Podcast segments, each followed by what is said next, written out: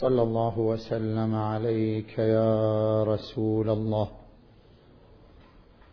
وعلى أهل بيتك المعصومين.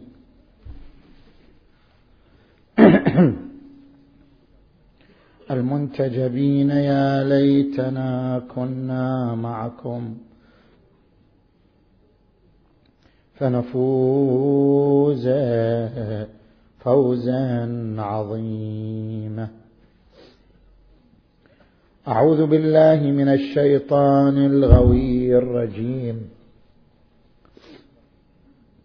بسم الله الرحمن الرحيم. وعد الله الذين آمنوا منكم وعملوا الصالحات ليستخلفنهم في الأرض كما استخلف الذين من قبلهم.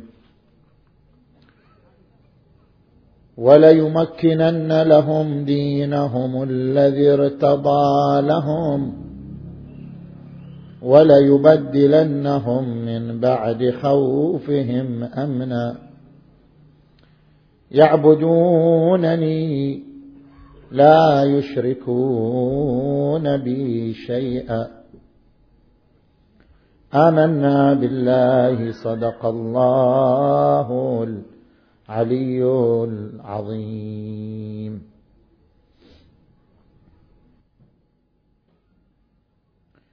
الآية المباركة وهي قوله تعالى وعد الله الذين آمنوا منكم وعملوا الصالحات ليستخلفنهم في الأرض كما استخلف الذين من قبلهم وليمكنن لهم دينهم الذي ارتضى لهم وليبدلنهم من بعد خوفهم أمنا يعبدونني لا يشركون بي شيئا. تتضمن وعدا بخلافة الأرض وتمكين الدين من الأرض كلها. وهذا الوعد والله لا يخلف وعده لم يتحقق إلى يومنا هذا. فلا بد من يوم يتحقق فيه للمسلمين خلافة الأرض كلها وتمكن دينهم من الأرض كلها. وهذا لا ينطبق إلا على ما أفصحت عنه الروايات الشريفة كما ورد عن الصادق عليه السلام في رواية صحيحة متعددة الطرق أن ذلك في يوم ظهور قائم آل محمد.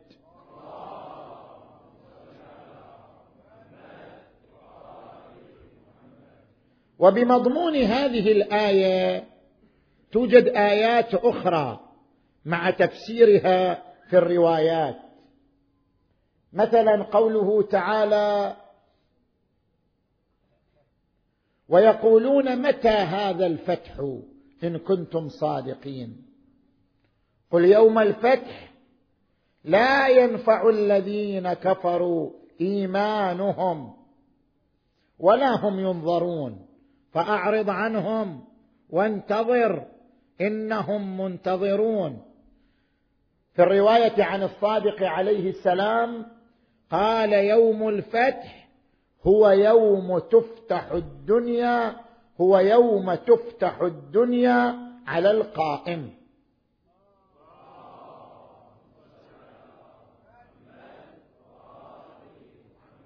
وآية ثالثة وهي قوله تبارك وتعالى هل ينظرون إلا أن تأتيهم الملائكة أو يأتيهم ربك أو يأتي بعض آيات ربك. يوم يأتي بعض آيات ربك لا ينفع نفسا إيمانها. لم تكن آمنت من قبل أو كسبت في إيمانها خيرا. في الرواية عن الصادق عليه السلام قال يوم يأتي بعض آيات ربك هو يوم ظهور المهدي.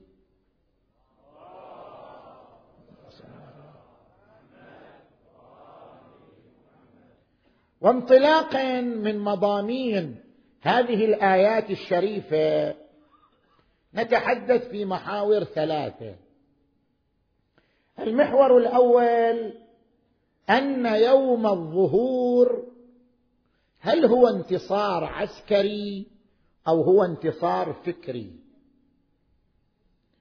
قد يتصور كثير من الباحثين أن عصر الظهور هو عصر الانتصار العسكري. بمعنى أن الدين يفرض على الأرض كلها بلغة القوة وبلغة السلاح. وبالتالي فرض الدين على الأرض كلها بلغة القوة وبلغة السلاح أمر لا يتناسب مع كونه اليوم الموعود. كيف؟ يقول بعض الباحثين المستفاد من بعض الآيات الشريفة أن اليوم الموعود هو يوم عسكري. مثلا قوله تعالى هو الذي أرسل رسوله بالهدى ودين الحق ليظهره على الدين كله ولو كره المشركون. معناه اكو فئة كارهة. يعني هناك فئة معارضة لظهور الدين ومع ذلك فرض عليها الدين. إذا معناه أن الفرض سوف يكون بقوة السلاح وليس بالفكر والقناعة. مثلا قوله تعالى يريدون ليطفئوا نور الله بأفواههم والله متم نوره ولو كره الكافرون. يدل على أن هناك فئة كارهة لظهور الدين على الدين كله. فالدين سيفرض عليها بالقوة. مثلا قوله تعالى كتب الله لأغلبن أنا ورسلي. كل هذه الآيات توحي بأن يوم الظهور هو يوم غلبه عسكرية يفرض فيها الدين على الأرض كلها بمنطق القوة لا بلغة الفكر والقناعة. وهذا لا ينسجم مع طبيعة الفكر الإسلامي. لماذا؟ لأن الفكر الإسلامي أي فكر الآن؟ أنت تشوف أي فكر. أي فكر لا يفرض بالقوة إلا إذا كان الفكر فيه خلل. وإلا إذا فكر ما في خلل ما يحتاج تفرضه بالقوة أنت. لاحظ يا شلون؟ كل فكر لا يفرض بالقوة على المجتمع الإنساني إلا إذا كان في الفكر خلل يعوض نقصه بفرضه بالقوة. بينما الفكر الإسلامي هو من جهة فكر كامل لقول القرآن الكريم اليوم أكملت لكم دينكم وأتممت عليكم نعمتي ورضيت لكم الإسلام. دينا ومن جهة أخرى الفكر الإسلامي فكر متطابق مع الفطرة السليمة. القرآن الكريم يقول فأقم وجهك للدين حنيفا فطرة الله التي فطر الناس عليها. بما أن الدين والفكر الإسلامي فكر كامل ومتطابق مع الفطرة الإنسانية السليمة فلماذا يفرض بالقوة؟ اذا ظاهر هذه الآيات أن اليوم الموعود يوم عسكري ينتصر فيه الدين انتصارا عسكريا وهذا لا ينسجم مع كون الفكر الإسلامي فكرا عرض لأجل أن يقتنع به الناس ولأن تقبل عليه أبناء المجتمع الإنساني. هذه الشبهة التي ذكرها بعض الباحثين نحن نجيب عنها. التفت إلى ذلك. نذكر هنا أمرين. الأمر الأول أن الفكر الإسلامي أو الفكر الديني بصفة عامة لا يمكن فرضه بالقوة ولا بلغة منطق السلاح. ليش؟ اولا لأن الدين شيء لا يمكن الإكراه عليه. الدين من الأمور الوجدانية. لا من الأمور الخارجية. الصلاة الحج هذا أمر خارجي. لكن هذا ليس هو الدين هذا مظهر للدين. الصلاة مظهر للدين الحج مظهر للدين ليس هذا هو الدين. الدين أمر وجداني موطنه القلب لأن القلب هي المنطقة التي تكون وعاء للأمور الوجدانية. اذا الدين مجموعة من الاعتقادات ومجموعة من الأمور الوجدانية موطنها القلب والقلب لا يمكن السيطرة عليه من إيه قوة في العالم. القلب هو المنطقة الوحيدة في العالم الحرة. إذا أكو منطقة حرة في العالم فهي القلب. القلب هي المنطقة الحرة الوحيدة في العالم كله حيث لا يمكن لأحد السيطرة على هذا القلب. لأن القلب مجموعة من الوجدانيات والخواطر والمعتقدات ولا يمكن لأحد السيطرة عليها. لا يمكن لك أن تجبرني على أن أحبك. ولا يمكن لك أن تجبرني على أن أبغضك. هذه الميول الوجدانية لا يمكن السيطرة عليها ولا يمكن التحكم فيها. لذلك ورد عن الإمام أمير المؤمنين عليه السلام لو ضربت خيشوم المؤمن بالسيف على أن يبغضني ما أبغضني. ولو ضربت خيشوم المنافق بالسيف على أن يحبني ما أحبني. سيطر على القلب غير ممكنة لأي إنسان. اذا القلب منطقة حرة لا يمكن السيطرة عليها. لأجل ذلك لا يمكن السيطرة على الدين لأن الدين موطنه القلب. فالدين أصلا لا يعقل الإكراه عليه.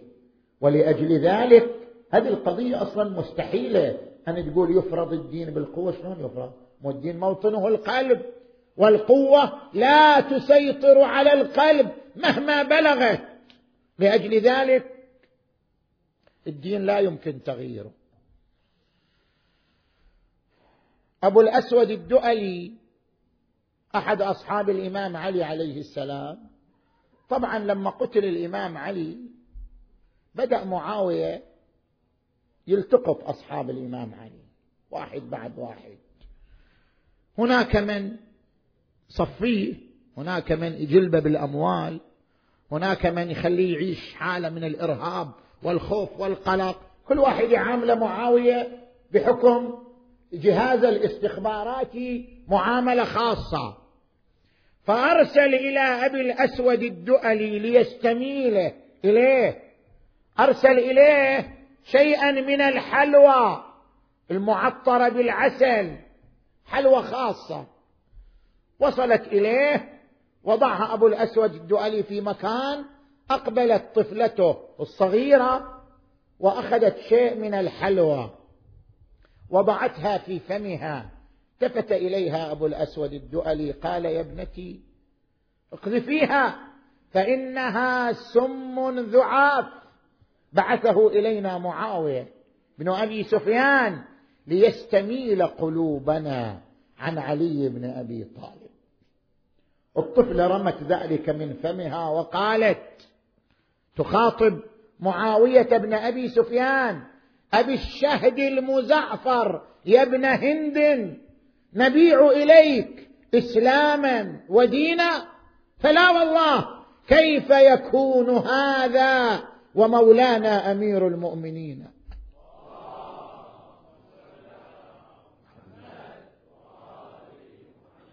اذا القلب منطقة ما يعقل السيطرة عليها. فالدين أصلا ما يعقل الإكراه عليه. زين؟ هذا اولا. ثانيا إذا قرأنا هذه الآية وبالذات هذه الجملة لا إكراه في الدين. ليش؟ قد تبين الرشد من الغي بمعنى أن الدين أصلا لا يحتاج إلى إكراه. كل فكر قوي ما يحتاج أنت تكره الناس عليه. كل فكر قوي الفكر وين ياخذ قوته؟ ما ياخذ قوته من الدولة ما ياخذ قوته من السلاح. الفكر ياخذ قوته من المنطق الذي يدعمه. كل فكر يدعمه المنطق العقلي ويدعمه البرهان فهو فكر قوي. والفكر القوي لا يحتاج إلى أن يفرض بالقوة هو ينتشر اوتوماتيكيا بحكم قوته وبحكم قاطعيته. وهذا هو معنى الآية قد تبين الرشد من الغي يعني أن الفكر الديني رشد. يدعمه الدليل ويدعمه البرهان ويدعمه المنطق العقلي فلا مبرر للإكراه عليه. لا إكراه في الدين قد تبين الرشد من الغي. وهذا معنى قوله تعالى فلله الحجة البالغة. ما نحتاج إلى مسألة الإكراه؟ زين. ثالثا الإكراه على الدين يخلق أثر معاكس للدين. كيف؟ يقول علماء الكلام نقض الهدف يتنافى مع الحكمة. أنت إذا حكيم كل إنسان حكيم يرسم لنفسه اهدافا. فإذا رسم لنفسه اهدافا لا يقوم بعمل يتناقض مع أهدافه. لأن نقض الهدف لا يجتمع مع الحكمة. فكيف بالله تبارك وتعالى؟ وهو الحكيم المطلق. بما أن الله حكيم فقد أنزل دينا. والهدف من إنزال هذا الدين أن يتفاعل الناس معه تفاعلا قلبيا وسلوكيا. فإذا كان الهدف من إنزال الدين التفاعل معه في مرحلة السلوك فكيف يفرضه بالقوة؟ ما يتحقق التفاعل. القرآن الكريم يقول إن الصلاة تنهى عن الفحشاء والمنكر. كتب عليكم الصيام كما كتب على الذين من قبلكم لعلكم تتقون. التقوى والانتهاء عن الفحشاء والمنكر لا يحصل إلا مع الصلاة الاختيارية. أما الصلاة الإكراهية فلن يتفاعل معها الإنسان حتى يصل إلى مرحلة التقوى أو مرحلة الانتهاء عن الفحشاء والمنكر.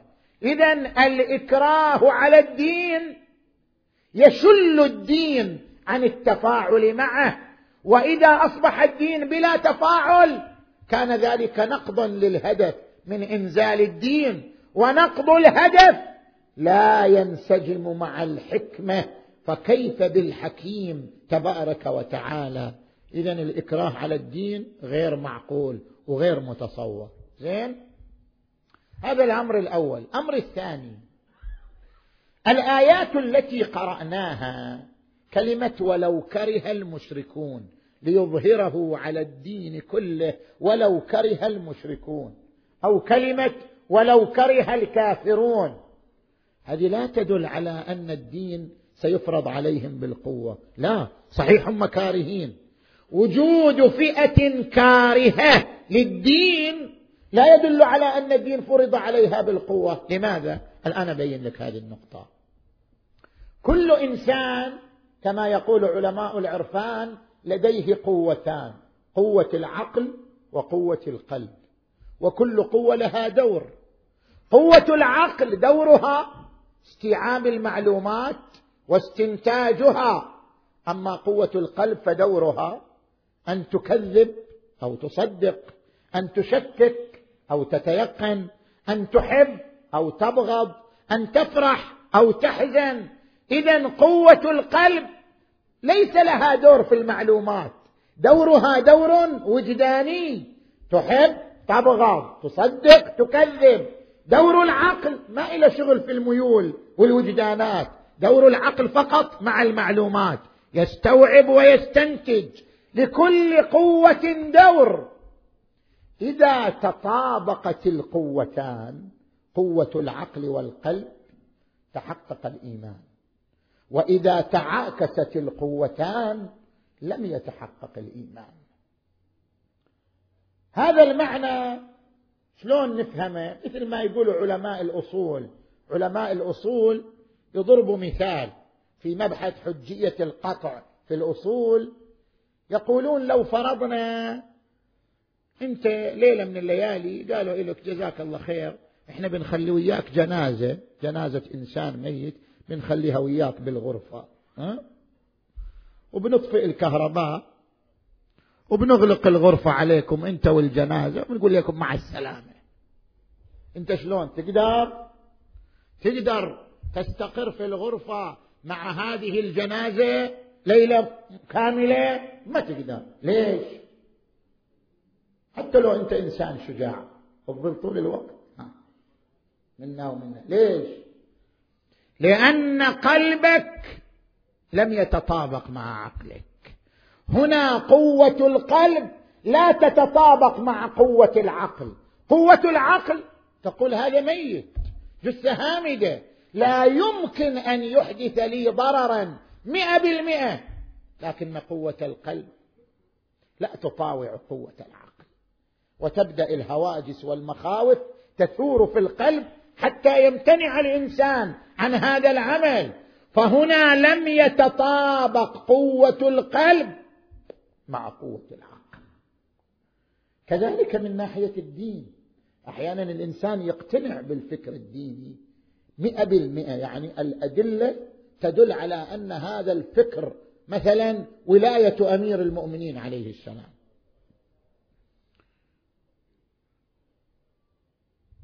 مرة أنا كنت في دولة الإمارات أحد مشايخ إخواننا أهل السنة استمريت وياه أيام حول ولاية الإمام أمير المؤمنين.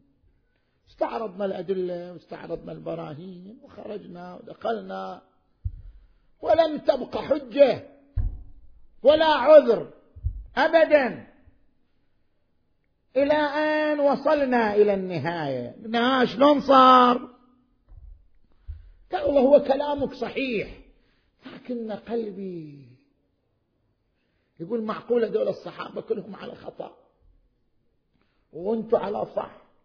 إذا أقول أنتم على صح يعني الصحابة على خطأ. لأن الصحابة لم يقدموا عليا. أنا هذا اللي يخليني خلي قلبي لا يؤمن ولا يذعن. لاحظت شلون؟ يا الصحابة يا علي بن أبي طالب. لكنه اختار الصحابة. إذا فبالنتيجة قد يرى الإنسان الفكر الديني صحيحا مئة بالمئة بحسب قوة العقل. لكن قوة القلب لا تطيع قوة العقل. لعوامل أخرى فلا يتحقق الإيمان المطلوب. هنا قالت الآية القرآنية وجحدوا بها واستيقنتها أنفسهم.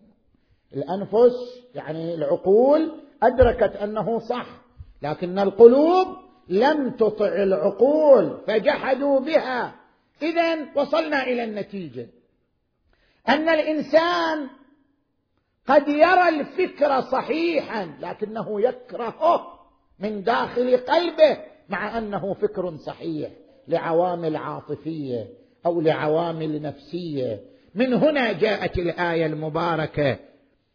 هو الذي أرسل رسوله بالهدى ودين الحق ليظهره على الدين كله يعني ليظهره بالفكر وبالمنطق. ولو كره المشركون يعني كراهة قلبية. اذا هذا التعبير لا يدل على أن الدين سيفرض يوم الظهور بالقوة سيفرض بالمنطق العقلي. سينتشر الدين والفكر الإسلامي وإمامة علي وآل محمد.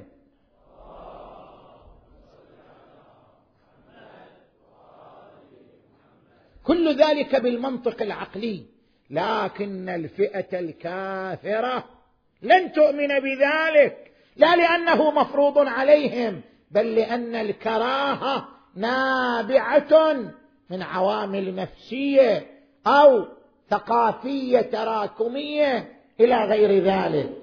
اذا هذه الآيات لا تدل على أن يوم الظهور يوم انتصار عسكري بل هو يوم انتصار فكري كما اتضح ذلك من خلال الروايات الشريفة. زين نجي إلى المحور الثاني. المحور الثاني من حديثنا. هناك أيضا شبهة طرحها بعض الباحثين وهي أن ظاهر بعض النصوص بقاء الفكر المعارض إلى زمن دولة المهدي، يعني زمن دولة المهدي ما رايح يكون الفكر واحد، لا أكو فكر معارض.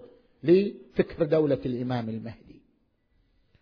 وهذا لا ينسجم مع تطبيق الآيات على يوم الظهور. هو الذي أرسل رسوله بالهدى ودين الحق ليظهره على الدين كله. ظاهرها أنه ليس هناك دين آخر. بينما ظاهر الآيات الأخرى أن هناك دينا آخر سيبقى حتى بعد ظهور المهدي.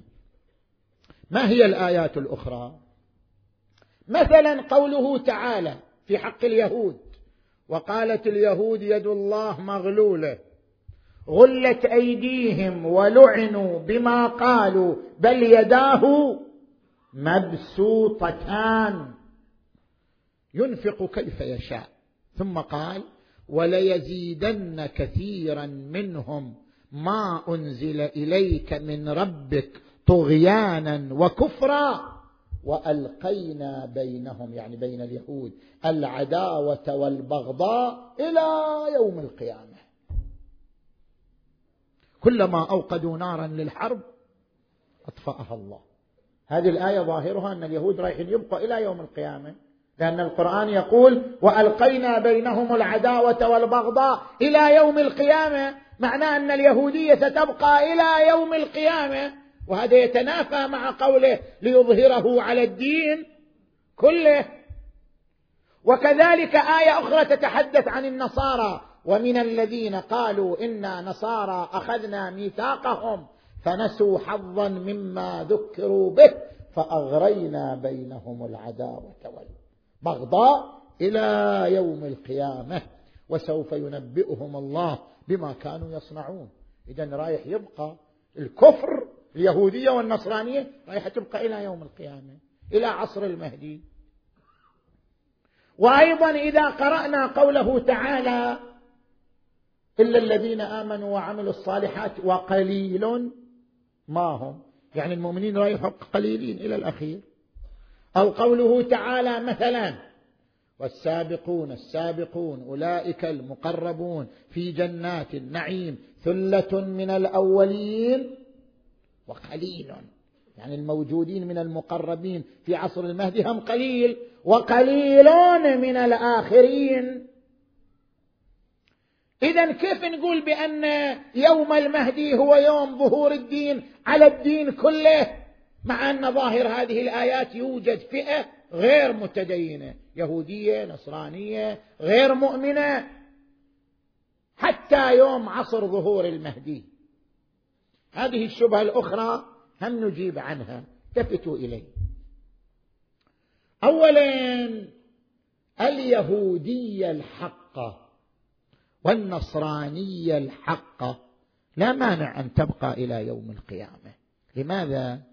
لأن اليهوديه الحقه والنصرانيه الحقه هي الإسلام. كيف هي الإسلام؟ القرآن الكريم يقول قل يا أهل الكتاب قل يا أهل الكتاب إيه، بما مضمون الآية. قل يا أهل الكتاب أقيموا التوراة والإنجيل وما أنزل عليكم من ربكم. وقال في آية أخرى ولو أنهم أقاموا التوراة والإنجيل وما أنزل عليهم من ربهم لأكلوا من فوقهم ومن تحت أرجلهم. شلون يقيمون التوراة والإنجيل؟ إقامة التوراة والإنجيل بمعنى إقامتهما بتمام آياتهما. ومن جملة آيات التوراة والإنجيل هذه الآية وإذ قال عيسى ابن مريم يا بني إسرائيل إني رسول الله إليكم مصدقا لما بين يدي من التوراة ومبشرا برسول يأتي من بعدي اسمه أحمد.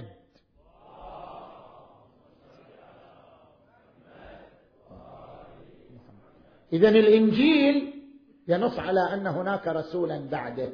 فالنصرانية الحقة هي النصرانية التي تؤمن بالنبي صلى الله عليه وآله وهذا هو الإسلام. ولذلك في آية أخرى يقول قولوا آمنا بالله وما انزل علينا وما انزل على إبراهيم واسماعيل واسحاق ويعقوب وما اوتي موسى وعيسى والنبيون من بعده لا نفرق بين احد منهم ونحن له مسلمون ومن يبتغي غير الاسلام يعني الإسلام هو هذا اللي يشترك فيه جميع الرسل الذي يؤمن بجميع الرسل ومن يبتغي غير الإسلام دينا فلن يقبل منه وهو في الآخرة من الخاسرين. وهذا هو المقصود بقوله تعالى إن الذين آمنوا والذين هادوا والصابئون والنصارى من آمن بالله واليوم الآخر وعمل صالحا فلا خوف عليهم ولا هم يحزنون. اذا اليهودية الحقه والنصرانية الحقه هل تبقى إلى يوم القيامة؟ لأنها هي الإسلام وليست شيئا غير الإسلام. هذا اولا. ثانيا يا إخوان لنفترض أن اليهودية المحرفة أو النصرانية المحرفة سوف تبقى إلى يوم الظهور وسوف تبقى في دولة المهدي. لنفترض ذلك. لا مانع سيتعامل معها المهدي كما تعامل جده رسول الله صلى الله عليه وآله وجده أمير المؤمنين مع اليهود والنصارى الذين كانوا يعيشون في ظل الدولة الإسلامية كانوا يعيشون بشرائط الذمة. هناك شرائط الذمة بينهم وبين المسلمين. المهدي يقيم شرائط الذمة بينه وبينهم. وهذا لا يتنافى مع قوله ليظهره على الدين كله. لأن المقصود بالظهور هنا الظهور المجازي. بمعنى الغلبة بمعنى أن السيطرة والقوة والدولة للدين الإسلامي. وهذا لا ينافي وجود بعض الأقليات التي تؤمن بدين آخر.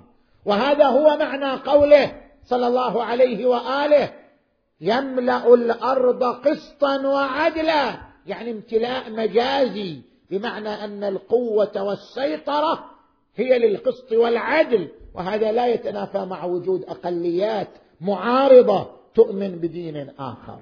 هذا ثانيا ثالثا هذه الآية التي قرأناها اللي تقول وألقينا بينهم العداوة والبغضاء إلى يوم القيامة. لا تدل على بقاء اليهود إلى يوم القيامة. هذا التعبير في العرف العربي من تراجع الاستعمالات العربية. هذا التعبير يقول هذا كناية كناية عن عدم الاتحاد. شلون؟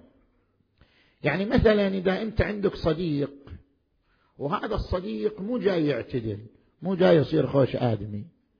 شو تقول عنه؟ تقول هذا أعوج إلى يوم القيامة. مو معنى أنه رايح يبقى إلى يوم القيامة. هذا كناية عن عدم الاعتدال. يعني تقول هذا لو يعيش إلى يوم القيامة هم شنو؟ هم يبقى أعوج ما يتغير. زين؟ فإذا عندما يقال فلان أعوج إلى يوم القيامة لا يقصد بذلك أنه سيبقى إلى يوم القيامة بل هذا التعبير كناية عن عدم اعتداله وأنه لو بقي لبقي غير معتدل. اذا قوله وألقينا بينهم العداوة والبغضاء إلى يوم القيامة يشير إلى أن اليهود لا يتحدون. شوف حتى اليهود في زماننا حتى اليهود الموجودين في فلسطين المحتلة مو متحدين. بعضهم ضد الدولة الصهيونية بعضهم معارض لها. هو يريد أن يقول اليهود لا يتحدون ولو بقوا إلى يوم القيامة. فهذا كناية عن عدم الاتحاد وليس اخبارا عن بقائهم إلى يوم القيامة. كما أن قوله تعالى وقليل ما هم أو وقليل من عبادي الشكور أو ثلة من الأولين وقليل من الآخرين. المقصود بملاحظة مجموع الأزمنة لا بملاحظة زمان المهدي. كيف؟ يعني أنت الآن لو تسوي إحصائية للموجودين في زمان المهدي كم نسبتهم؟ كم عدد السكان مثلا في عصره؟ افترض مئة مليار. زين؟ مئة مليار إنسان. نسبة مئة مليار إنسان إلى عدد البشرية منذ يوم آدم إلى يوم المهدي كم؟ واحد بالمئة. مثلا. طب واحد بالمئة تعتبر قليل وليست كثير. إذا فلنفترض أن جميع من في عصر المهدي مؤمنون. مع ذلك يعتبر نسبة المؤمنين إلى نسبة الكافرين منذ يوم آدم إلى يوم المهدي. يعتبر شنو؟ قليل وليس كثير. إذا بالنتيجة الآيات صادقة على كل حال. قليل ما هم؟ قليل في عبادي الشكور. قليل من الآخرين. بمعنى أن نسبة المؤمنين في مجموع الأزمنة لنسبة الفاسقين أو الكافرين تعتبر نسبة قليلة. وهذا المضمون صادق حتى لو كان كل من في عصر المهدي إنسانا مؤمنا. نجي الآن إلى المحور الثالث والأخير. المحور الثالث والأخير هناك أيضا شبهة مطروحة عند بعض الباحثين أنه إذا فرضنا وجود فئة معارضة في زمان المهدي يقول إحنا ما نريد دولة قم جبران نحن لا نريد هذه الدولة. نحن غير مقتنعين بها. نحن غير مسلمين بها. كيف سيتعامل المهدي مع الفئة المعارضة؟ وبعبارة أخرى هل في دولة المهدي حرية فكرية؟ بحيث يحق للإنسان أن يطرح فكرا معارضا لفكر الدولة؟ هل في عصر المهدي حرية إعلامية بحيث يحق لفئة من المجتمع أن تصدر إعلام معارض لإعلام الدولة أم لا؟ هذا هو محط السؤال. هذه هي النقطة الأساسية. زين؟ الجواب عن هذه النقطة بوجهين. الوجه الأول لا يتصور فكر معارض. ليش ما يتصور فكر معارض؟ طبعا من الإنسان العاقل. ما نتكلم عن الإنسان مثلا اللي يعيش مرض نفسي معين. لا الإنسان العاقل. ليش ما يتصور فكر معارض؟ خل أشرح لك الآن. علماء العرفان خلافا لقول المتنبي. المتنبي الشاعر ماذا يقول؟ يقول الظلم من شيم النفوس. فإن تجد ذا عفة فلعلة لا يظلم. المتنبي يقول الظلم شيء فطري في الإنسان. الإنسان بطبعه يظلم الآخرين. لكن المنطق الإسلامي خلاف ذلك. المنطق الإسلامي يقول لا الظلم مو شيء فطري. الظلم طارئ وليس شيء فطري. الشيء الفطري هو العدل ليش؟ الإمام أمير المؤمنين يقول إنما يعجل من يخاف الفوت ويحتاج إلى الظلم الضعيف. الإنسان اللي يخاف تفوت الفرصة يستعجل فيقع في الخطأ. والإنسان الضعيف هو الذي يظلم. أما الإنسان القوي بفكره والقوي بسلوكه لا يحتاج إلى أن يظلم لأن فكره يفرض نفسه بالقوة. وإنما يحتاج إلى الظلم الضعيف. الظلم أصلا ينشأ عن عقدة النقص. الانسان يعوض نقصه بالظلم. إذا متى ما عاش الإنسان؟ التفت إلى هذه النقطة. إذا عاش الإنسان في دولة عادله تضمن له حقوقه وتوفر له العيش الرغيد وتوفر له الرخاء التام وتضمن له مصالحه الشخصية. فلن يفكر في الظلم ابدا. ولن يفكر في التمرد ولن يفكر في المعارضة. ليش؟ لأنه يعيش رخاء وعيشا رغيدا وتمام مصالحه الشخصية مضمونة. فلماذا يفكر في الظلم والمعارضة؟ دولة المهدي هي دولة الرخاء هي دولة العدل هي دولة العيش الرغيد. فليش الإنسان يفكر في دولة المهدي؟ في المعارضة أو تكون عنده رأي معارض أو إعلام معارض هذا غير متصور. وهذا ما يستفاد من قوله صلى الله عليه وآله يملأ الأرض قسطا وعدلا. العدالة الاجتماعية يعني ما اظلمك ولا تظلمني وإحنا الاثنين ما نظلم الثالث والثالث ما يظلمنا.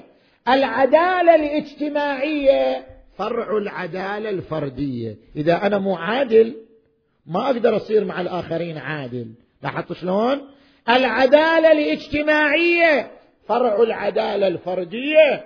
والعدالة الفردية فرع العدالة الفكرية. إذا كانت الثقافة ثقافة عادلة سوف يكون السلوك سلوكا عادلا. وإذا كان السلوك سلوكا عادلا سوف تتحقق العدالة الاجتماعية. اذا بما أن المهدي يملأ الأرض عدلا فهذا معناه أنه سيملأ المجتمع ثقافة عادلة. هذه اولا.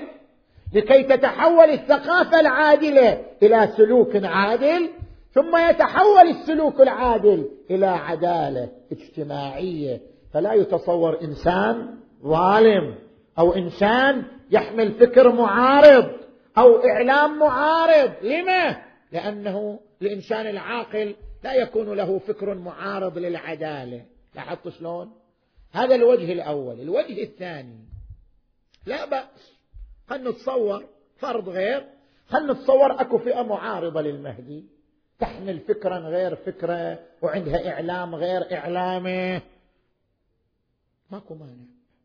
سيرة المهدي كما ورد في الروايات يسير في الناس بسيرة جده رسول الله محمد صلى الله عليه وسلم.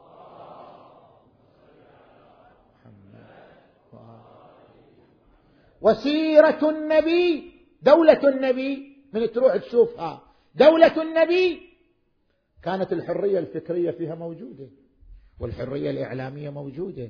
النبي لم يغلق الفكر ولم يغلق باب الإعلام المعارض وإنما منع من تحول الكلمة المعارضة إلى فتنة أو تحول الكلمة المعارضة إلى نزعة عدوانية. هذا الممنوع.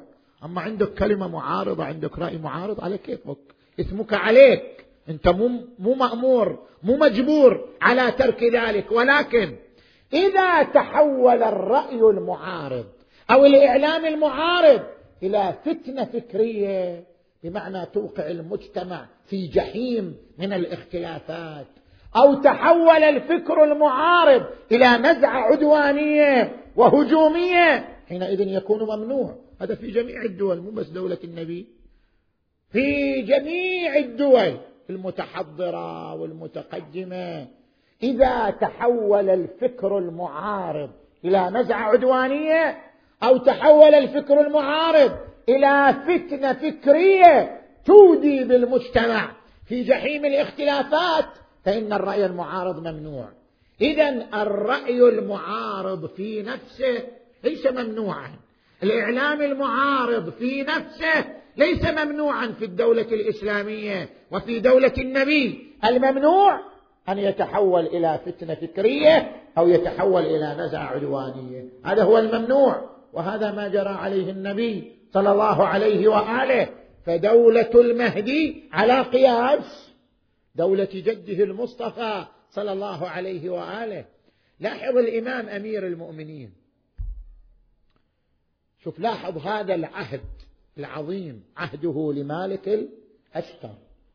وما نتصور أن دولة المهدي ستخرق هذا العهد عهد الإمام علي لمالك الأشتر وهو عهد يتحدث عن معالم الدولة الإسلامية في كل زمان ومن معالمها توفير حقوق المواطنة لأي مواطن سواء اختلف مع الدولة في الدين أم لا. شوف لاحظ كلمات الإمام علي في العهد. يقول لمالك وأشعر قلبك الرحمة للرعية. واللطف بهم وارفق بهم. ولا تكونن عليهم سبعا ضاريا. يغتنم أكلهم.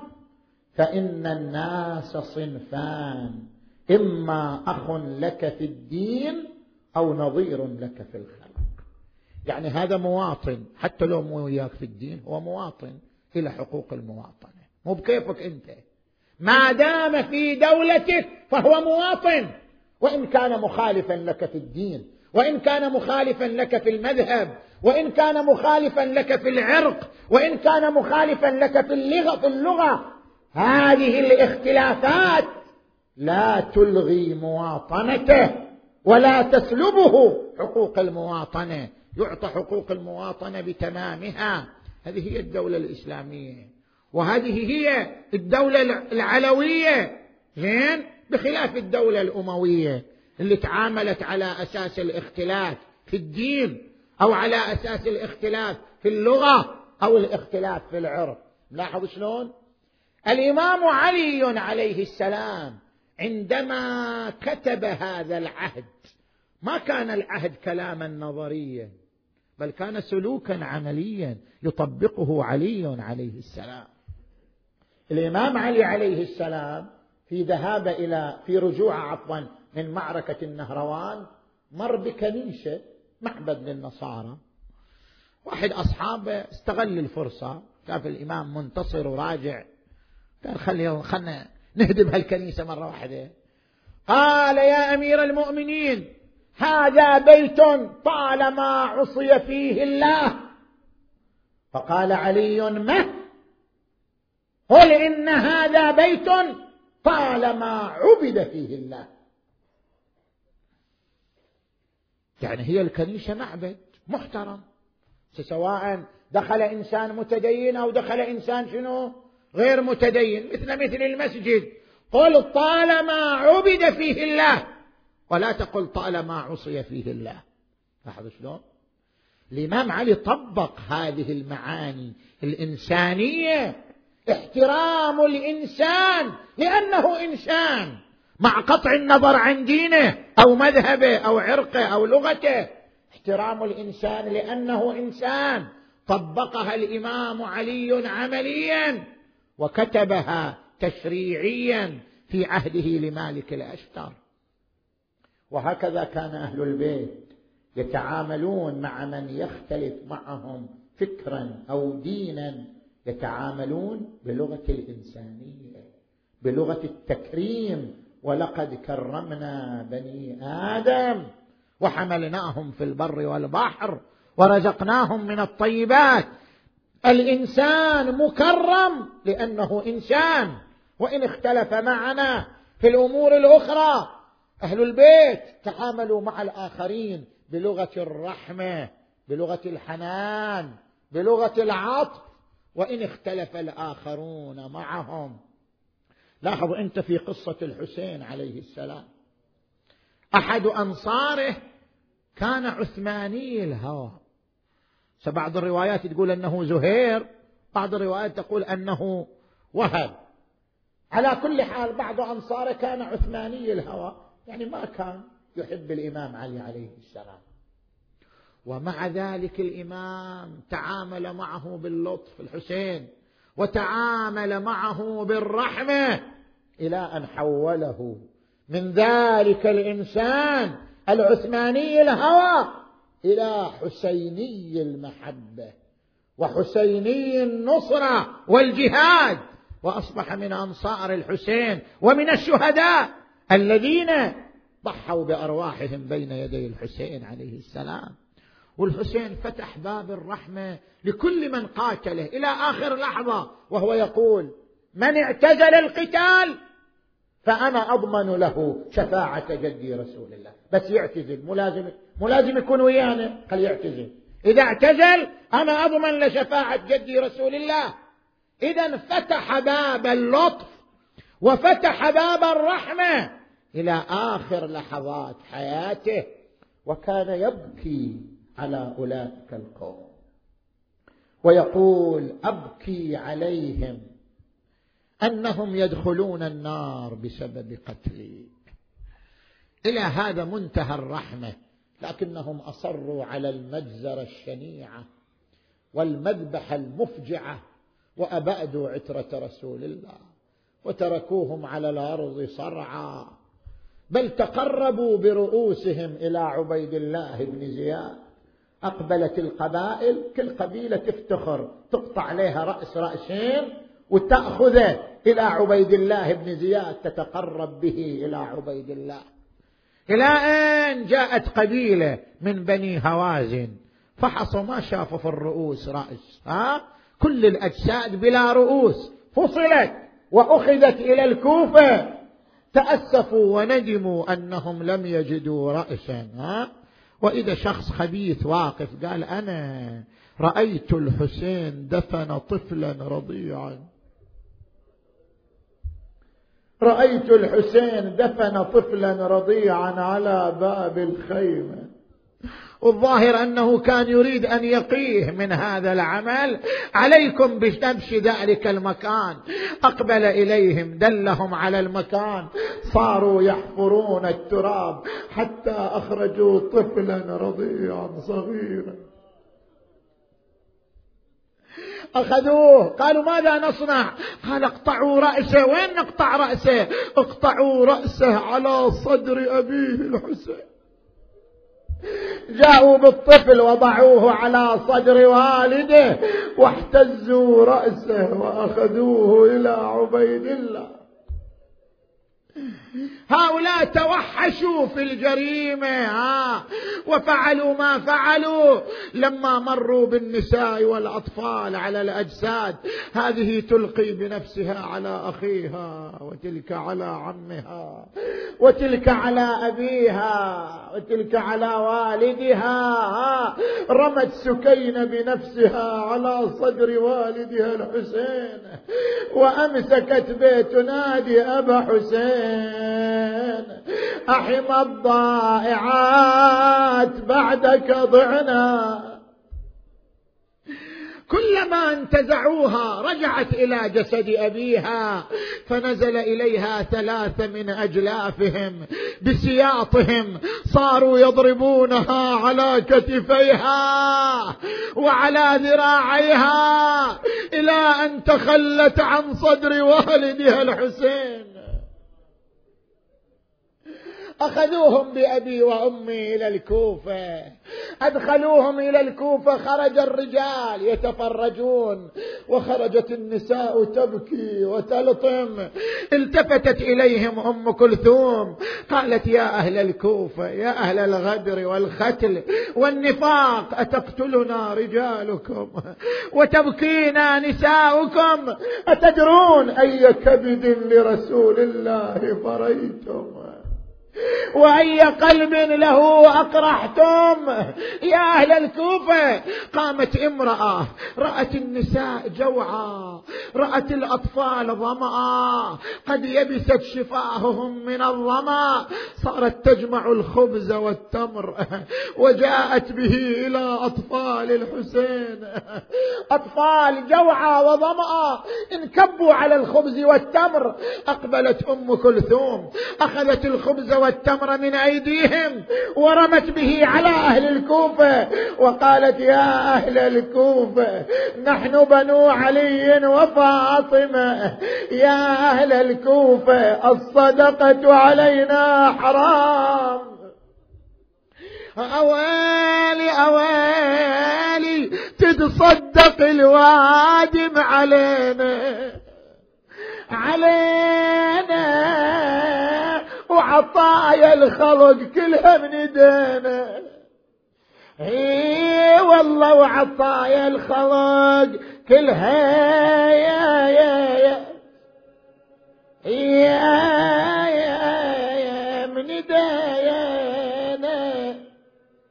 حسين حسين انذبح وإحنا انسبانا وزين العباد مقيدينا ومن السلاسل باهضينا يا رسول الله لو عاينتهم وهم ما بين قتل وسبه يا الله اللهم كن لوليك الحجة ابن الحسن صلواتك عليه وعلى آبائه في هذه الساعة وفي كل ساعة.